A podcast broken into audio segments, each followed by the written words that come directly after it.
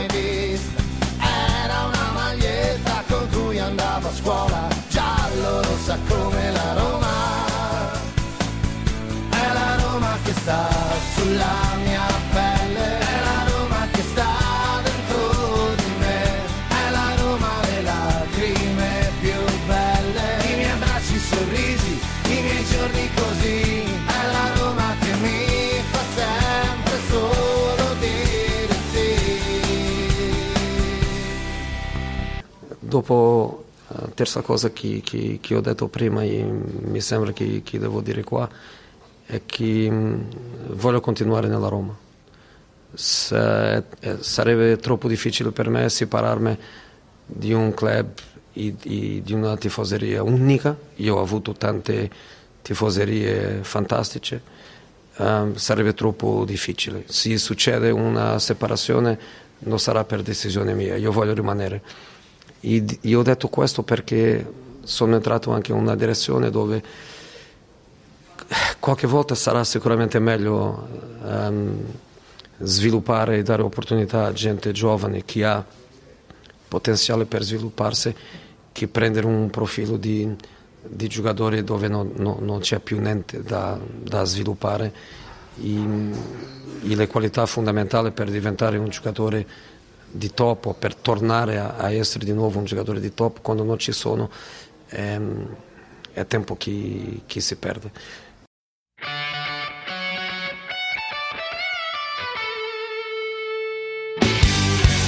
Jingle bell, jingle bell, jingle bell rock, jingle bell swing and jingle bell ring, snowing and blowing up bushels of fun, now the jingle hop has begun.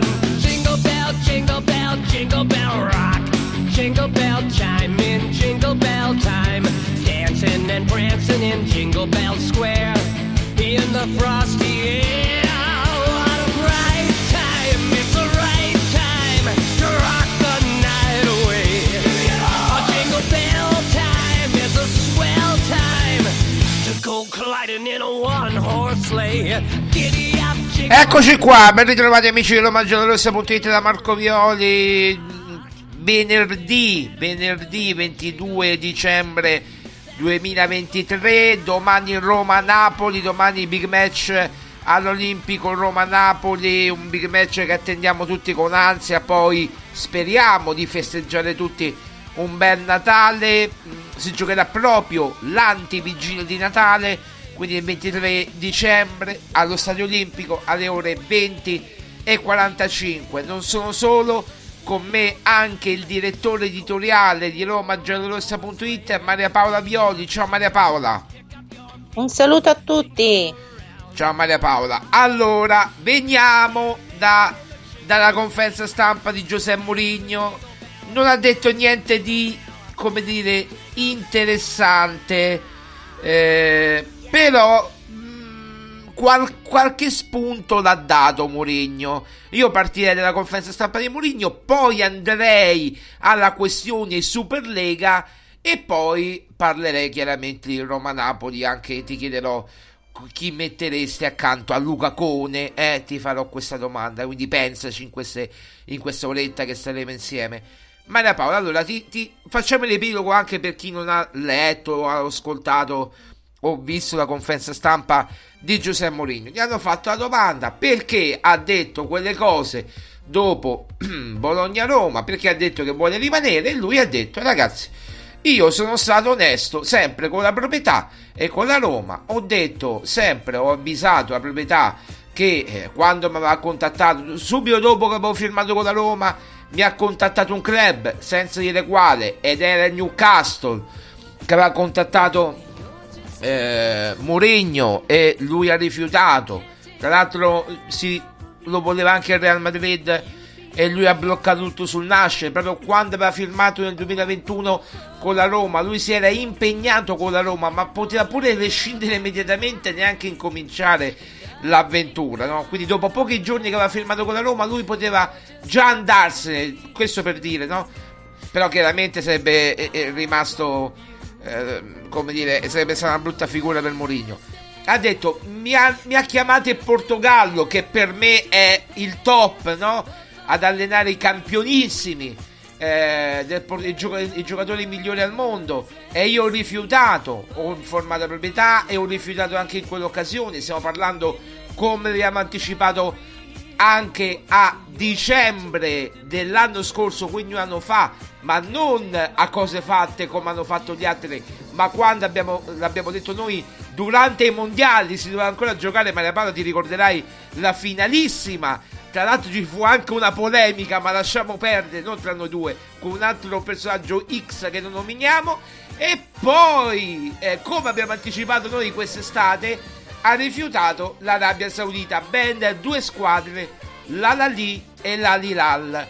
Cosa deve fare Mourinho per farsi rinnovare questo contratto? Lui ha detto: io sono stato onesto con la proprietà, come per dire, adesso mi aspetto la stessa onestà da parte della proprietà. Perché ogni giorno esce Italiano che viene avvistata all'Eur, zona Viale Tolstoi, dove c'è la sede della Roma, e l'altro giorno è uscito Xabi Alonso contattato dalla Roma, ma Xabi Alonso ha detto di no, perché deve andare a Bayern Monaco. Insomma, Mourinho pure si stanca dopo un po', no?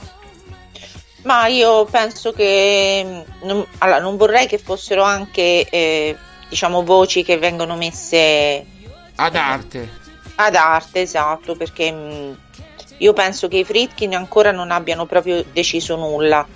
Però è giusto che Mourinho metta, diciamo, i puntini sulle i, perché proprio perché forse all'indomani o comunque nell'immediatezza delle sue affermazioni, insomma, dopo il post partita con il Bologna, si aspettava qualche contatto che probabilmente a questo punto non ci sarà ancora stato. Io ti posso dire che con la Soluku qualche contatto c'è da tempo, ecco, questo ti posso dire. Sì, però sappiamo che i Friedkin, quando vogliono, diciamo, agiscono in prima persona, no? Esatto, esatto. Qualcosa gli interessa, ormai abbiamo capito che agiscono in prima persona. E quindi è chiaro che, secondo me, Mourinho sta mettendo, appunto, come dico, i puntini sulle i, nel senso che, di ribadire, io ho avuto tante opzioni, tante opportunità, anche, diciamo, all'indomani della firma con la società giallorossa, però è chiaro che mi aspetto lo stesso trattamento dai proprietari. Questo, secondo me, si legge tra le righe, quindi ha fatto bene, secondo me, a rimarcare, a ribadire la sua completa come dire, disponibilità, la sua completa lealtà verso la lealtà, Roma. Ok, assolutamente sì, assolutamente sì. Ma poi, Maria Paola, c'è da dire anche un'altra cosa, che lui non è che sta, come dire, elemosinando un contratto, anche perché lui le offerte ce le ha. non è che non ce ne ha, lui ha sempre l'offerta araba se vuole, l'Arabia Saudita non scappa, lui quando vuole contatta il main sponsor della Roma che gli ha offerto anche recentemente un contratto dopo l'esperienza della Roma, cioè dopo giugno, e quindi può firmare per esempio anche dal 1° luglio con una qualsiasi squadra del governo saudita. Quindi non è che stai elemosinando un contratto, va a guadagnare anche bei soldi, 60, 70, 80 milioni di euro l'anno. Quindi non è che stai elemosinando un contratto e dici, sai, non so dove andare, voglio rimanere per forza alla Roma, no? Ma io penso che sia una questione anche di priorità. E qui mi riallaccio alle parole di Mourinho. Mourinho al post partita in conferenza stampa dice: quello che sono io per l'ambizione mia, io vorrei vincere scudetti, io vorrei vincere trofei. Che va a fare al campionato arabo per soldi? Non credo che gli mancano a Mourinho i soldi, né che non li abbia fatti e che non li stia ancora facendo.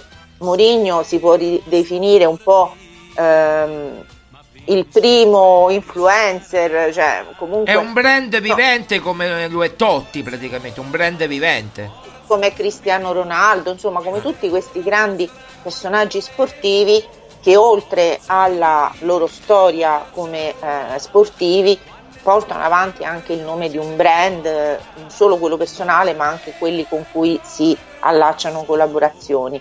Però voglio dire, a Mourinho, se fosse solo per una questione di soldi, non è che gli mancano. Il problema è che secondo me lui è ancora affamato di trofei, cioè vuole ancora vincere, e quindi cioè, gli piace questa idea di questo ambiente romanista. Poi insomma l'ha dichiarato più volte di essere ormai diventato praticamente un tifoso anche lui. Però il problema e capire cosa c'è nella progettualità dei Friedkin. Lui ha buttato una proposta di come potrebbe essere un futuro progetto. Diciamo che Mourinho ha voluto dare l'adello ai Friedkin, ora sta a Friedkin dire sì o no. Certo Marco, perché comunque ripeto, tutto sta è il progetto che si ha, perché se i Friedkin la Roma, i Friedkin non è che non hanno, come mi dici tu spesso, non è che non hanno i soldi, non investono sulla Roma, quindi non fanno dei passi diciamo troppo azzardati, vuoi per tante problematiche a cui la Roma anche si è legata, come quella del discorso del fair play finanziario. Quindi non ci sono le condizioni per fare una grande squadra. Allora, visto che questi 3 anni di Mourinho hanno sì portato, che non mi sembrano 3 anni diciamo non positivi, perché una finale vinta, una finale persa ai rigori e rubata, rubata. E poi comunque un campionato insomma che è tutto da disputare ancora, quindi è una coppa appunto da disputare, Coppa Italia da disputare, Europa League playoff da disputare, no, può cambiare se domani vinciamo la stagione cambia, se poi vai a Torino con la Juve e te la giochi, capito? Guarda che ti dirò che io non temo molto la Juventus, perché non la vedo una squadra stratosferica, è comunque una squadra che sì vince, però comunque non è che fa quelle partite tipo Inter o comunque non mi impensierisce più di tanto. Forse mi impensierisce più il Napoli, anche per le tante assenze che ci sono in questo momento ancora nella Roma. E quindi secondo me i Friedkin dovrebbero fare un ragionamento su più livelli. Allora è chiaro che non si può portare a scadenza Mourinho senza dargli una anche semplicemente un'idea o comunque un preliminare di contratto, un qualcosa per cui dici va bene, guarda, siamo d'accordo, a fine stagione rinnovi, abbiamo il nostro, come dire, accordo preliminare, no? Certo. E allora in questo modo Mourinho ancora per 1, 2, 3 stagioni, quello che sarà. Però pensare di portare a scadenza Mourinho a giugno senza avere nessun colloquio, nessuna è chiaro che lui te l'ha già detto, io posso aspettare fino a febbraio, dopodiché devo cercarmi le mie strade, mi dispiace, lui l'ha detto proprio, sarò molto dispiaciuto, però non è che lui può stare lì ad aspettare i comodi dei Friedkin, ma non è ecco, questo secondo me lui parlava di onestà e io penso anche di lealtà, perché è su questo che poi si gioca un po' tutta la situazione, perché io penso che i Friedkin abbiano in questo momento chiaro che in questo modo non possono continuare, che un cambio è necessario, però secondo me il cambio deve venire dall'interno, quindi giocatori, direttore sportivo, anche altri ambiti magari che possono essere magari delle situazioni un po' degli anelli deboli di tutto la comunicazione che avviene all'interno della Roma. Brava, la comunicazione che è molto importante, la comunicazione. Loro, gli americani, no? O se sono americani per davvero, no? Come sono? Loro che sono i maestri della comunicazione, come? Cavolo, quando vogliono prendere l'aereo e partono per prendere Lukaku e lo fanno sapere a tutti alle 5 del mattino. E poi, dai, su, per favore, dai, non prendiamoci in giro. Anche De Laurentiis si è, un po' stupito di non averli mai visti in Lega, ma ecco, lui può parlare per quell'aspetto, ma, l'ambiente giallorosso non ha mai avuto il piacere di sentire Friedkin parlare o la voce, proprio la voce, esatto, la voce, proprio di capire anche qual è il suo punto di vista, se non attraverso dei comunicati stampa sterili e freddi comunicati che non ci lasciano proprio capire nulla della personalità di questi imprenditori statunitense. Quindi noi ci siamo dovuti fare un'idea da quello che lui non ha detto, di quello che loro sono. Chiaro, io penso che anche la tifoseria si aspetta delle indicazioni da parte della proprietà per capire quali sono le loro la loro progettualità. Non dico che dovrebbe essere qualcosa che sia scontato, che c'è dovuto, però sarebbe qualcosa secondo me di gradito, far capire anche alla tifoseria che c'è un progetto, che c'è quella che viene un po' è stata definita la rivoluzione giallorossa, cominciare a fare un progetto nuovo, e chiaramente a questo progetto non possono far parte più determinate figure, determinati giocatori. E lui infatti oggi ha parlato anche di Aouar, che è molto lontano dal rientro, di Smalling che è addirittura lontanissimo, che non si allena, che è fermo, che ci vuole ancora molto molto tempo, se ci sarà tempo poi, perché può darsi pure che lo vendono, ha parlato di cose di Pellegrini nemmeno ne ha parlato, ha parlato di Mancini facendo una battuta, se non ha triple fratture alla tibia lui gioca, lui c'è sempre, capito, come per dire, quindi ti fa capire che c'è gente che gioca anche stando male. Sappiamo benissimo che Mancini ha la pubalgia e sappiamo benissimo cosa vuol dire avere la pubalgia, giocare con la pubalgia, e gioca lo stesso domani. E c'è gente che invece come diceva lui giorni fa, per un piccolo fastidio al mignolino non gioca, si tira indietro, così non si fa. È proprio questo quello che io dico, a un certo punto questi comportamenti non potranno più essere accettati, e è qui che si devono far sentire anche la proprietà, facendo capire chiaramente che chi non vuole fare più parte del progetto giallorosso, cioè bisognerà prendere poi delle decisioni drastiche. Magari non ce lo vengono a comunicare, ripeto, ai tifosi, però è auspicabile che sia un qualcosa di questo genere. Poi è chiaro che al momento non potranno venire, e poi tu questo magari me ne potrai parlare, lo potrai insomma definire meglio, grandi giocatori per il mercato di gennaio.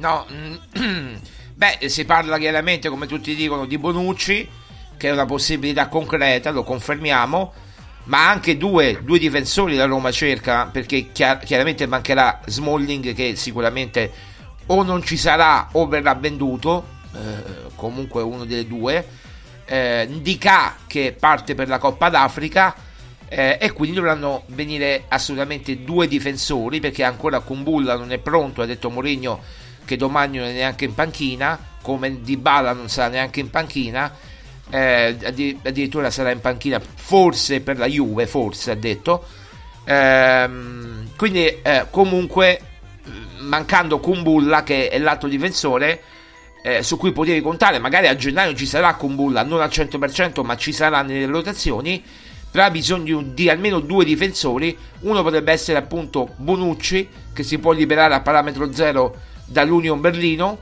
e l'altro potrebbe essere o Dyer o Chalobah o uno di questi che abbiamo fatto in tempi non sospetti, ormai ne parliamo da ottobre di questi nomi, addirittura da giugno, da agosto di Chalobah alla Roma, ne parliamo di agosto, di contatti continui tra la Roma e il Chelsea per Chalobah, quindi insomma questi sono i nomi, ragazzi, poi vedremo come si concretizzeranno le trattative. Io mi sento di dire che Bonucci è molto vicino, se non succede qualcosa di veramente stratosferico, grave, io credo che Bonucci sarà della Roma, poi vedremo il secondo chi arriverà come difensore.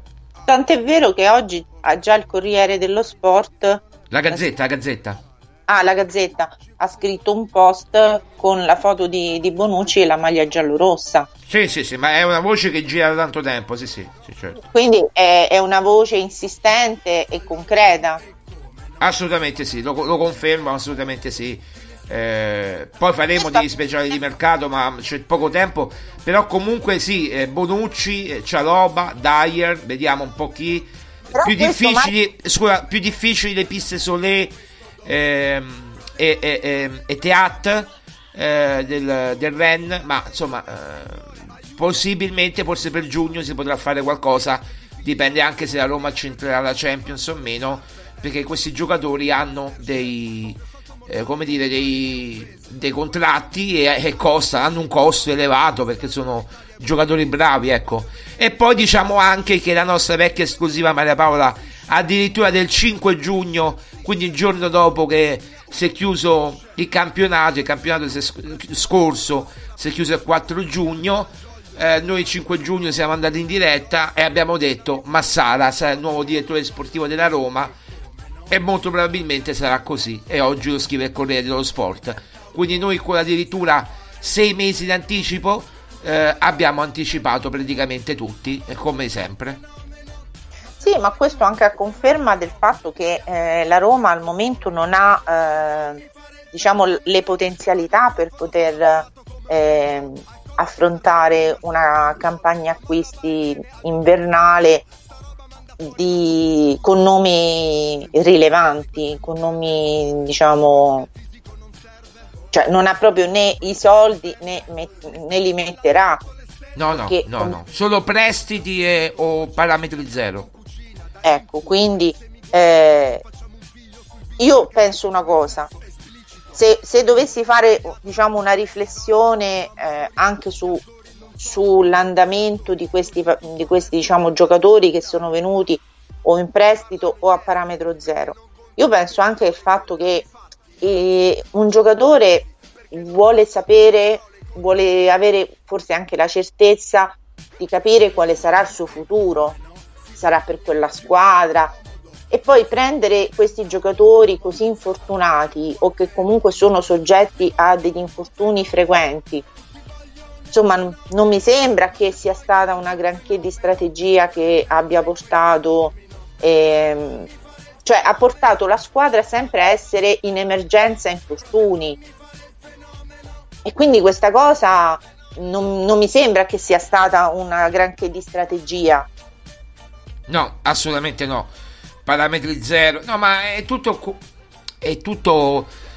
come devo dire, una questione difficile da analizzare, perché se tu fai un settlement agreement, un accordo con la UEFA così stringente che solo tu rispetti e gli altri non rispettano, perché in Europa nessuno la rispetta, Manchester City no, Paris Saint-Germain no, tanto per dirne una, tanto c'è sempre qualcuno che minaccia sanzioni al Manchester City e puntualmente queste sanzioni non arrivano mai, cioè veramente rasentiamo il ridicolo, solo la Roma, non so. E qui poi veniamo all'altro tema, Maria Paola, visto che vorrei coinvolgerti in questo tema perché non abbiamo sentito la tua.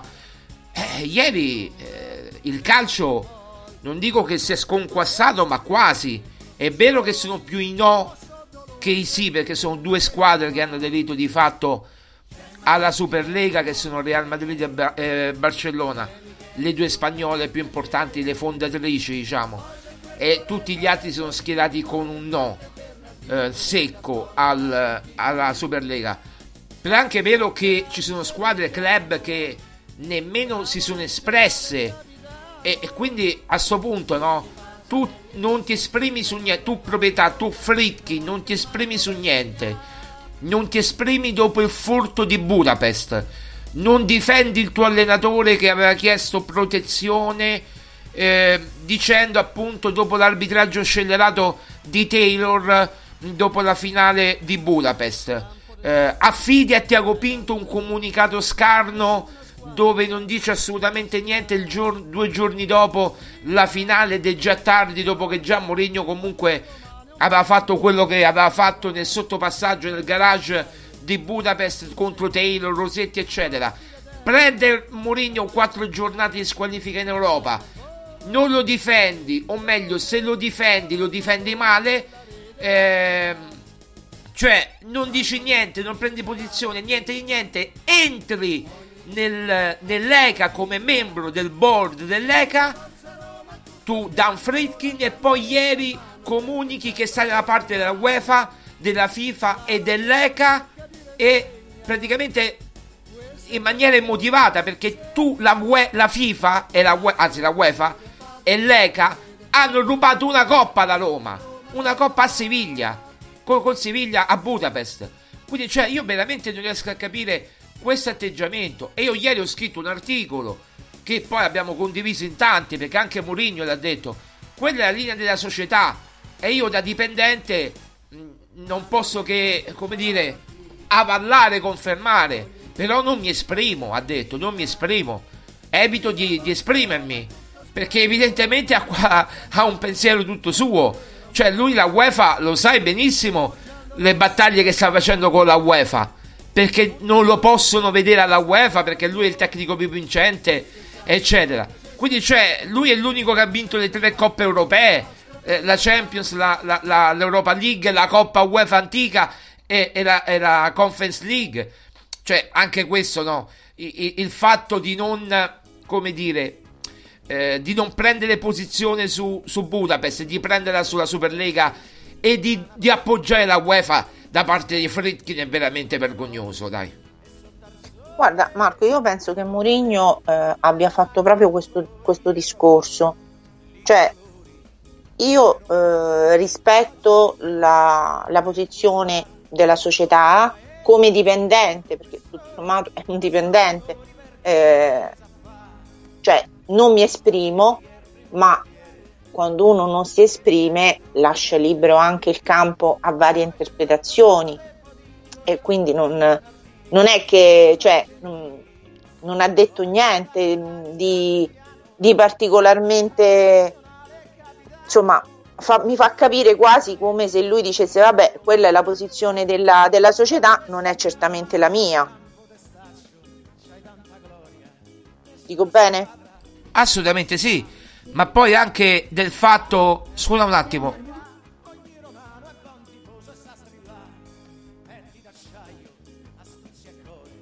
corpi da testa, la fa incantare, passaggi al volo con precisione, volar pallone che la rete va a trovare. Quando che incomincia la partita, ogni tifosetta se partita, strilla forza Roma a tutto spiano, con la bandieretta in mano, perché certo è romano, la centra porca ti rassegna, questo è il gioco Roma ve lo insegna. Cari professori appalentati, siete belli e liquidati, perché Roma c'è saprà.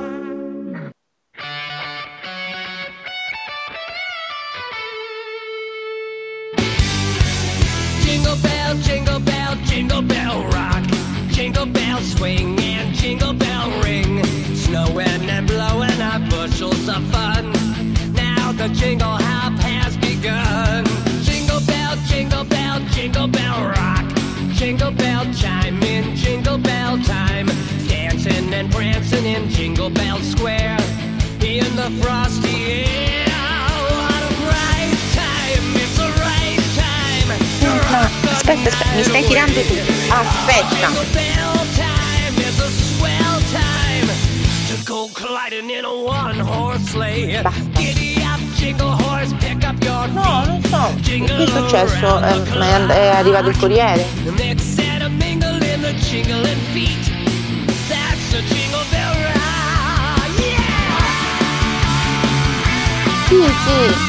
però non so se erano...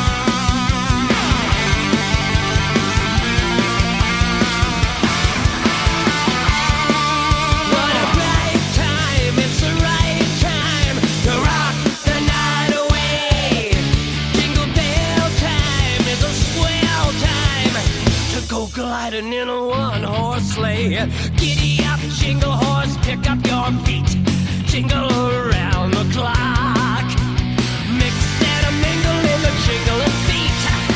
That's the jingle bell, that's the jingle bell, that's the jingle bell rock, yeah!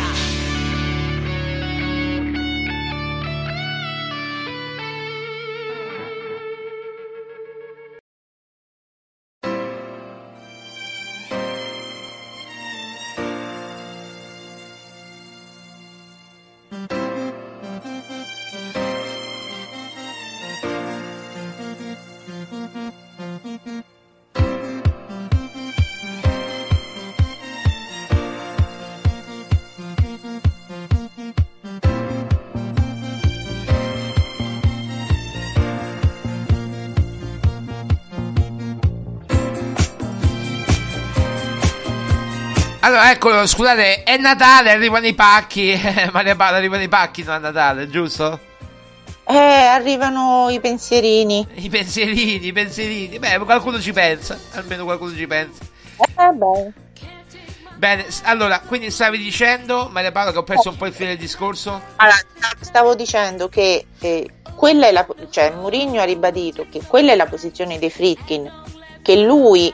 rispetta la posizione di Friedkin, ma non ha espresso la sua opinione. No, assolutamente, però io dico, tu, cioè il discorso è questo, tu stai zitto, dopo Budapest non difendi il tuo allenatore e difendi la UEFA e l'ECA. Io capisco che lui è membro dell'ECA e della UEFA, che sono praticamente quasi la stessa cosa, una costola l'ECA e la UEFA, è una costola l'ECA della UEFA, però non puoi prendere così posizione netta su la Superlega e non prenderla su una cosa così importante come Budapest. È questo che contestiamo ai Friedkin, no Maria Paola?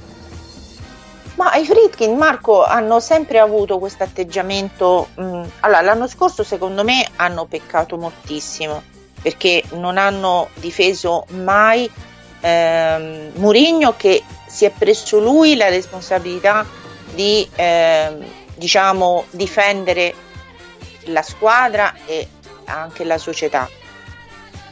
Non si sono mai sentiti, questo fa parte del loro modo di comunicare, di non comunicare, però comunque il problema c'è, perché dovevano chiaramente essere più presenti. L'anno scorso l'abbiamo sempre detto che la loro mancanza è stata proprio il fatto di non essere presenti in nessuna circostanza, né nel bene né nel male. Anzi, l'anno scorso sono stati anche molto latitanti proprio anche allo stadio rispetto al primo anno. Però è chiaro che sul discorso, ecco, sui fatti di Budapest, la voce del presidente della Roma avrebbe avuto un peso, no? Certo. Altrimenti, cioè, infatti non hanno proprio proferito parola, però comunque è proprio quello il fatto, che questo non è un atteggiamento da presidente da un club, di una società di calcio. Tu hai subisci un torto di quella portata e non ti lamenti, non dici nulla, non rilasci un comunicato. Mi sembra un comportamento parecchio strano. Sì, assolutamente sì, mi pare logico.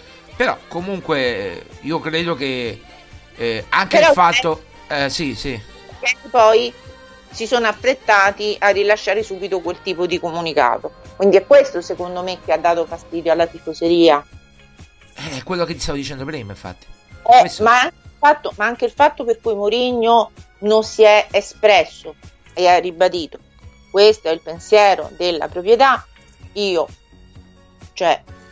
non è che ha detto sono d'accordo, io lo rispetto, però non ha detto niente. Non voglio esprimere il mio pensiero su questo. Perché se si esprimeva? Prendeva altre 4 giornate, è chiaro. Altre 4 giornate le saltava tutte fino alla finale. Neanche la finale li facevano disputare, magari. No, vabbè. Scusa, io ho visto una cosa prima su Instagram, ma di cui parlava De Laurentiis, che vogliono fare aspetta un attimo, andiamo con calma. De Laurentiis, ho già detto, come ti ricordavi tu, non li vedo mai in Lega. Io avrei piacere di conoscerli. Ieri Lotito ha detto una cosa ancora più grave, ha detto che la Roma praticamente si è potuta permettere Mourinho e Lukaku per il decreto crescita, altrimenti sarebbe una squadra morta. Ma tu vuoi rispondere a questi personaggi? Tu ti stai facendo prendere a cazzotti, a schiaffi, a sberle da tutti e non rispondi. Questo è il discorso. Non puoi dire io sono superiore, non rispondo. No, tu devi rispondere a queste persone. Guarda Marco, in altri tempi e con altri proprietari, con altri presidenti ci sarebbero scattate le scintille. Con i sensi, con Viola, con questi personaggi. Per quello ti sto dicendo, in altri tempi e con altre proprietà, ma qui c'è da chiedersi, da farsi tanti tipi di ragionamenti, tanti, che noi in privato ce li siamo anche fatti, magari non è il momento qui di farli. Ma questa presidenza dovrebbe un po' chiarire quali sono i loro obiettivi, dovrebbero avere un contatto con la tifoseria, allora hanno fatto beneficenza e ci sono dovuti andare Mourinho e il suo entourage. Sì, no? Sì. Continua, io ti ascolto, non ti fermare ogni 2 secondi, continua, dai. No, nel senso, fai un discorso, se no non capisco quando ti fermi, te l'ho già detto. Scusa, ti fermi ogni 2 secondi, non capisco quando devo intervenire. Finisci un discorso, dai. Il discorso è questo, i Friedkin non sono presenti come proprietà né in tutti gli ambiti che riguardano gli aspetti della Roma. È come se la Roma fosse un prolungamento di qualcosa, non si capisce di che cosa. E te lo dico io, di una banca, dai, non ci giriamo intorno, a noi ci piace parlare come stanno le cose. È una banca, c'è una banca dietro, JP Morgan. Una banca dietro JP Morgan. Questa banca, la famosa banca della Magliana, vabbè, la famosa banca, c'è la banca dietro e punto, dai, non ci prendiamo in giro. Non lo so, Marco. No, non lo so, non te lo dico io. Loro sono delle persone messe lì. Dai. Allora, a me questo comportamento che hanno loro sembra molto strano, perché se tu hai una tua proprietà, ci metti la faccia, non ti nascondi, cioè non è Mourinho che deve fare le battaglie, sono loro che le devono fare. Allora cosa ci sarà dietro per cui questi proprietari non prendono mai? Qui non è una questione, non prendono mai posizione, qui non è una questione di riservatezza, non è una questione di voler essere superiori, è una questione che proprio loro non so che ruolo hanno, veramente non so che ruolo hanno, perché non riesco proprio a capire. E qui rientra anche il discorso, secondo me, io oggi ci siamo detti, io se fossi come Mourinho, ce lo siamo detti, avrei da mo' che avrei lasciato. E io l'ho detto pure prima, io basta, non avrei accettato una situazione del genere, mi sarei andato subito, immediatamente, a metà stagione, ciao, vado in Arabia, buonanotte a tutti. Io ho fatto così. I malpensanti diranno, ma Mourinho non c'ha le altre opzioni. Io non credo che un allenatore come Mourinho te l'ho detto prima che c'è l'offerta araba che lo sta aspettando. Vabbè, ma guarda Marco, ti posso dire la verità, io penso che Mourinho l'offerta araba la valuti, ma... ti dico solo Newcastle, c'è Paris Saint-Germain, se vuoi lo ricontatta, dai, su. Ha rifiutato pure il Paris Saint-Germain. Ma per questo che ti dico, evidentemente i Friedkin devono dare conto a qualcun altro per avallare determinate, perché io non credo che i Friedkin, perché Mourinho costa, ha un costo, te lo puoi permettere per 8 anni, per 3 anni, ma magari non te lo puoi permettere per altri 3. E questo è il discorso. Ma qui c'è ancora dietro situazioni del passato che insomma non sono mai state veramente, debellate. Adesso non entriamo in questi anni. Non lo so.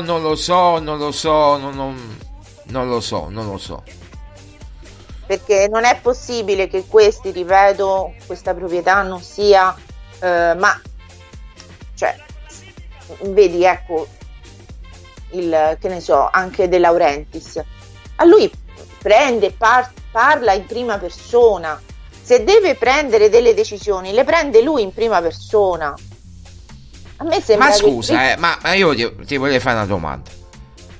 Tu abbiamo parlato con Follieri, no? Io ci ho parlato, tu ogni tanto ci hai parlato, io ci ho parlato più spesso, lo possiamo dire, ci sentiamo io mi sento con Follieri, ogni tanto ci scambiamo qualche cosa, qualche messaggio, qualche telefonata così cordiale, ma spiegate il progetto che vuole fare Follieri, e non è così lontano da quello che ha detto Mourinho, ma perché non venderla a Follieri?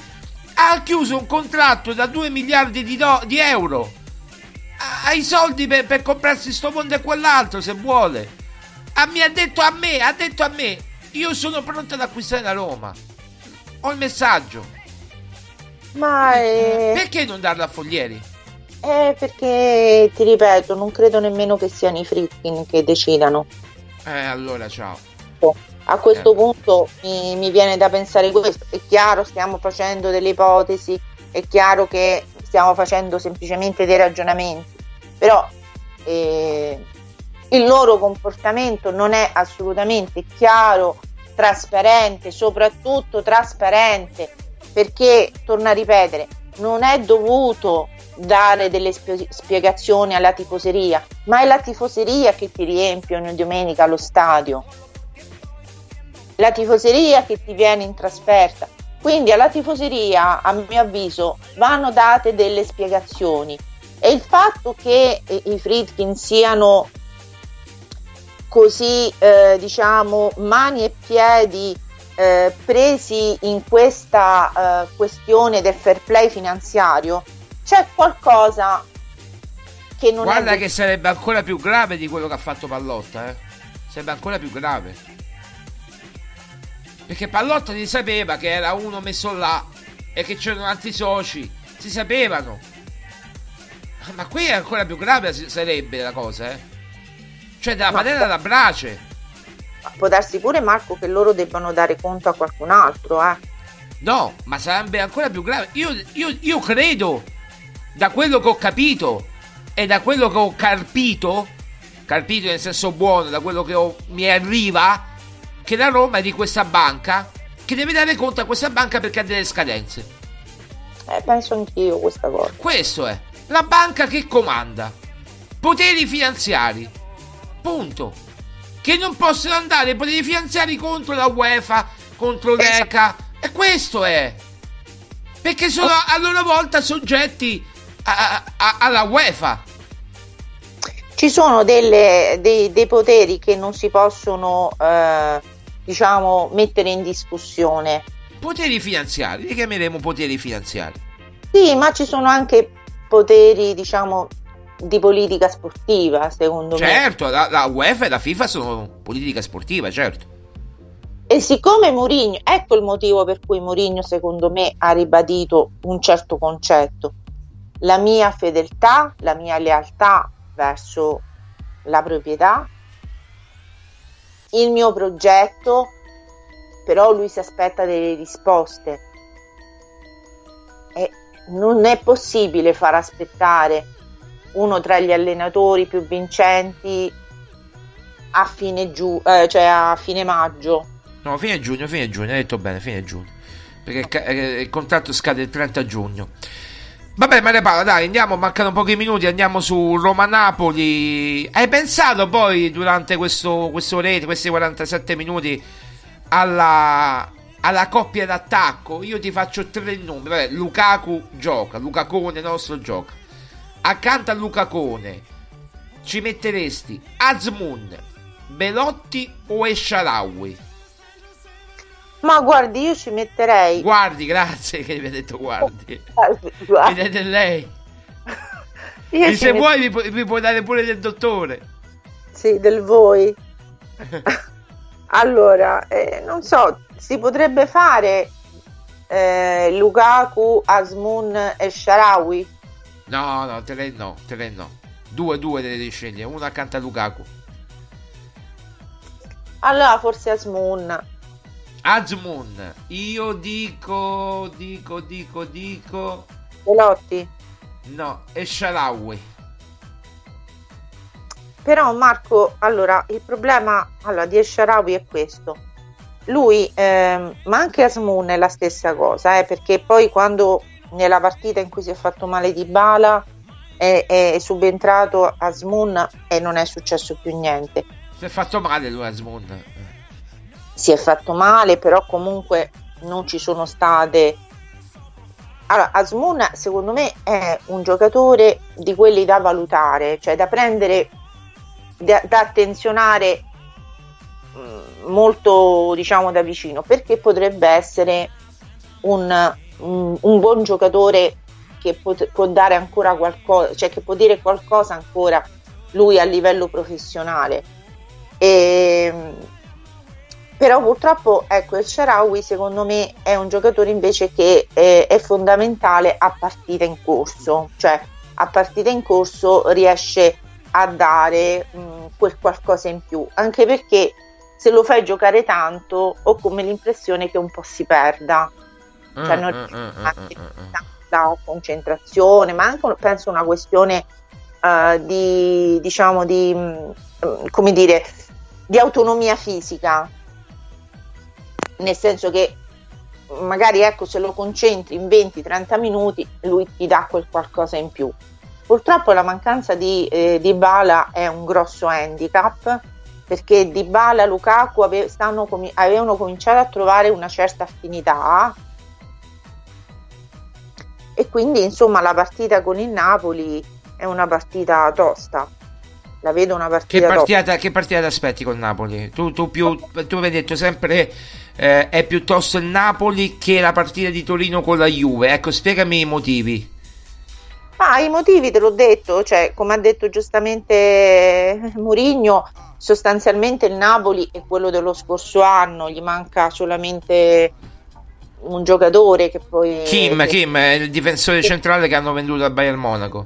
Esatto, però le potenzialità del Napoli sono quelle, poi bisognerà vedere, ecco, con Mazzarri come verrà espresso il loro gioco, però la potenzialità ci sono, e anche diciamo la pericolosità di questa squadra, cioè, c'è Osimhen, c'è Kvaratskhelia che si sono svegliati nell'ultimo turno di campionato, hanno segnato tutte e due, anche se sono usciti malamente in Coppa Italia, ma lì giocavano delle riserve.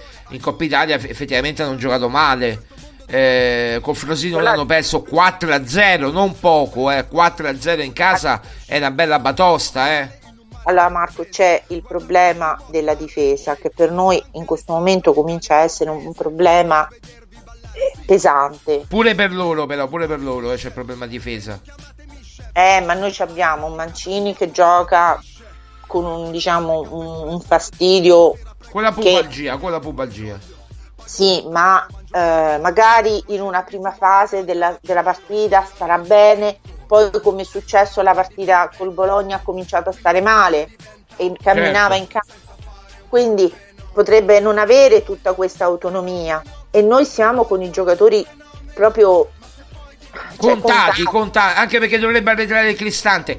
Abbozziamo una formazione, diciamo lui Patrizio, ma lo sai che ci potrebbe essere una sorpresa domani? Per me Svilar, io vedo una sorpresa Svilar in porta, te la butto là, per me io dico Svilar. Ma perché c'è qualche sensazione? Ho qualche sensazione. Svilar in porta. Poi vedremo. Vabbè, comunque, mettiamo Svilar in porta. Poi Mancini, Llorente, Endicà, Cristante, Paredes, Bove, i tre di centrocampo. Sugli esterni Karsdorp, Zalewski, o Azmoun o El Shaarawy, Belotti se lo tiene dopo, e Lukaku. Beh Marco, non è che c'è molte altre opzioni, questi sono, però ti ho detto Svilar, ricordati.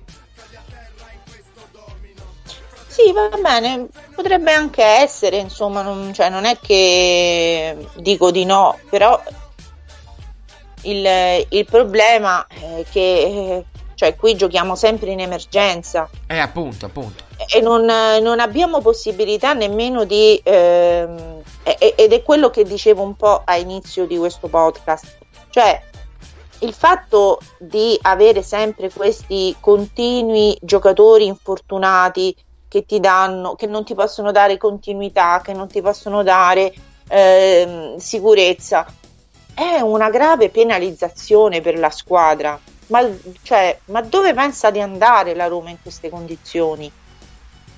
Io penso che a volte bisognerebbe essere proprio un po' realistici. Sì, assolutamente. So come fa ancora Mourinho a sopportare questa situazione, perché stamattina sentivamo per radio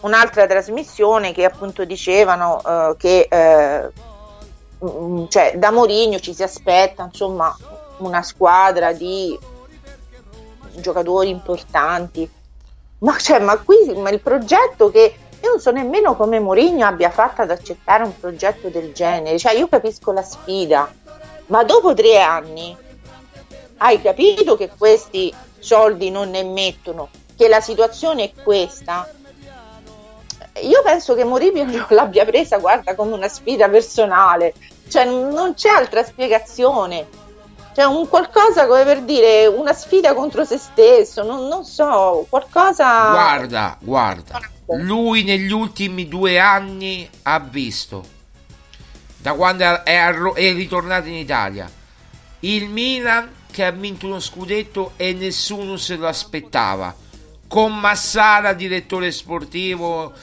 e insieme a Maldini eccetera. L'anno dopo ha visto il Napoli forte, tutto quello che vi pare, preso Kvaratskhelia che nessuno conosceva, Osimhen che va bene, ok, tutto quello che volete, ma non avremmo dato un euro, io non avrei dato un euro a Napoli all'inizio stagione, avrei detto Inter, Juve, magari la riconferma del Milan, la Juventus, ma non in Napoli, e il Napoli ha vinto anche con tanti punti di vantaggio sulla seconda. E lui dice: ma perché allora non si può fare un progetto di giovani, non giovani calciatori, cioè come ti devo dire, non i Pisilli, i Pagano, questi della primavera, ma giocatori giovani sono anche quelli come Kvaratskhelia che ha 24 anni, 25, 23, 24, che sono sconosciuti ai più, ma che magari Massara e gli altri giuntoli, questi qui li conoscono, scommettono su questi giocatori, poi vengono valorizzati dagli Spalletti, dai Pioli, dai Mourinho eccetera, e ti svolta una stagione, perché non conosceva Kvaratskhelia, scusa, chi non conosceva Reinders prima, oppure l'anno prima ancora Saelemaekers, capito il discorso che è? È questo.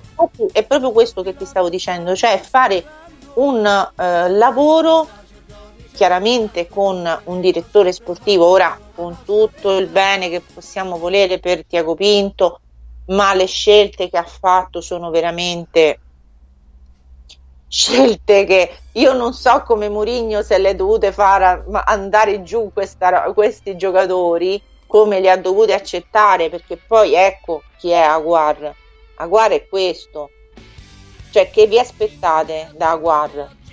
Non so, ma lo stesso Renato Sanchez che è stato così, che è l'ossessione di Thiago Pinto. Qui bisogna avere un direttore sportivo che sappia riconoscere, che abbia, come dici tu, i contatti, che sappia riconoscere i giocatori promettenti, anche giovani, come dici tu, alternare giocatori della primavera che devono crescere a giocatori che possono, come dici tu, giovani, ma che hanno già delle potenzialità abbastanza evidenti. Quindi si può andare a fare una squadra, non è che necessariamente devi andare a comprare i grandi nomi, perché poi poveretto Mourinho in questi anni si è dovuto sempre affiancare a giocatori che già conosceva, di cui già sapeva le caratteristiche che avevano.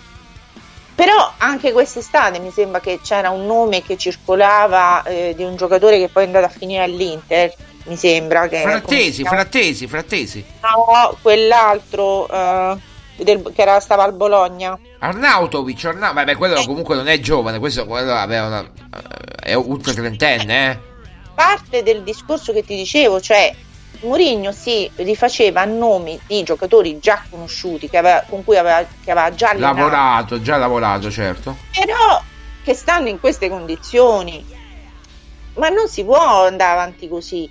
Ecco che qui ci vuole da parte dei Friedkin chiarezza, per questo mi continuo a dire, ma i Friedkin che non si esprimono, che non si espongono, che non rilasciano comunicati, se non quei comunicati che rilasciano, ma insomma, cioè la Roma teoricamente è loro, perché non hanno una chiarezza anche di intenti in tutto questo, quindi sono cose che secondo me vanno, insomma, come ti devo dire, anche il tifoso deve rendersi conto di questa situazione.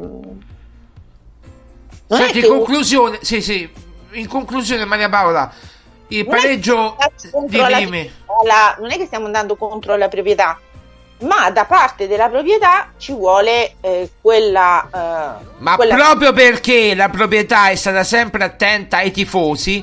Sembra quasi che adesso sta andando contro i tifosi, come prima alzando i prezzi dei biglietti per i non abbonati, poi con queste scelte, non parlando dopo Budapest, poi questo comunicato non rinnovando a Mourinho, che lo vuole tutto il popolo giallorosso, la maggior parte a furore di popolo, e loro sembrano nicchiare. La Soluku e Mourinho sono d'accordo su tutto.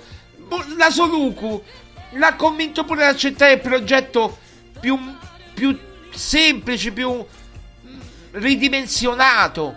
Adesso sta a loro dire: prendiamo l'appuntamento, vediamoci a Natale, andiamoci a prendere con le famiglie nostre andiamo nel ristorante più bello di Roma e firmiamo sto contratto. E dai, su, non c'erano nemmeno alla cena con di Natale sì.